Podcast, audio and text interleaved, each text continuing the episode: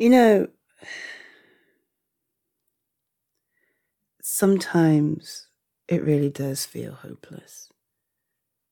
Sometimes you can't see the light at the end of a tunnel.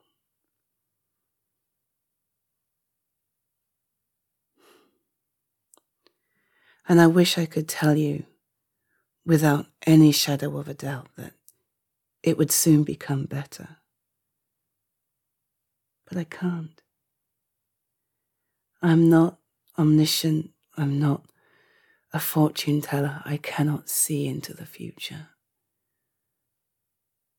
But I do have this power.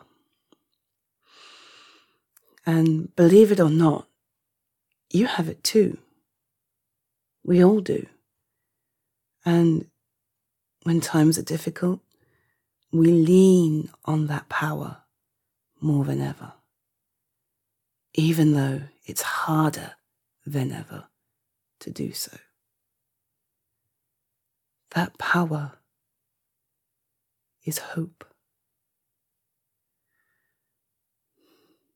It might sound cheesy, twee, naive, any of those things, but think about it. If we all didn't have a little bit of hope, would we not have given up already? But we haven't. We're still here. You are still here, which means whether or not you realize it, you're clinging to something. And it might just include hope. So,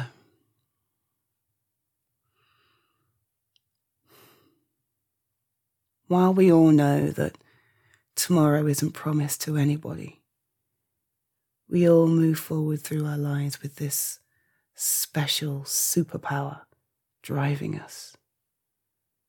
The hope for something better, the hope for a new day, the hope for love and friendship, the hope for improvement, the hope for happiness.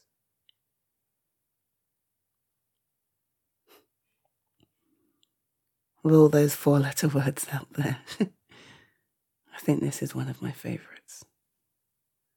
And I hope, I hope you find some comfort in it too.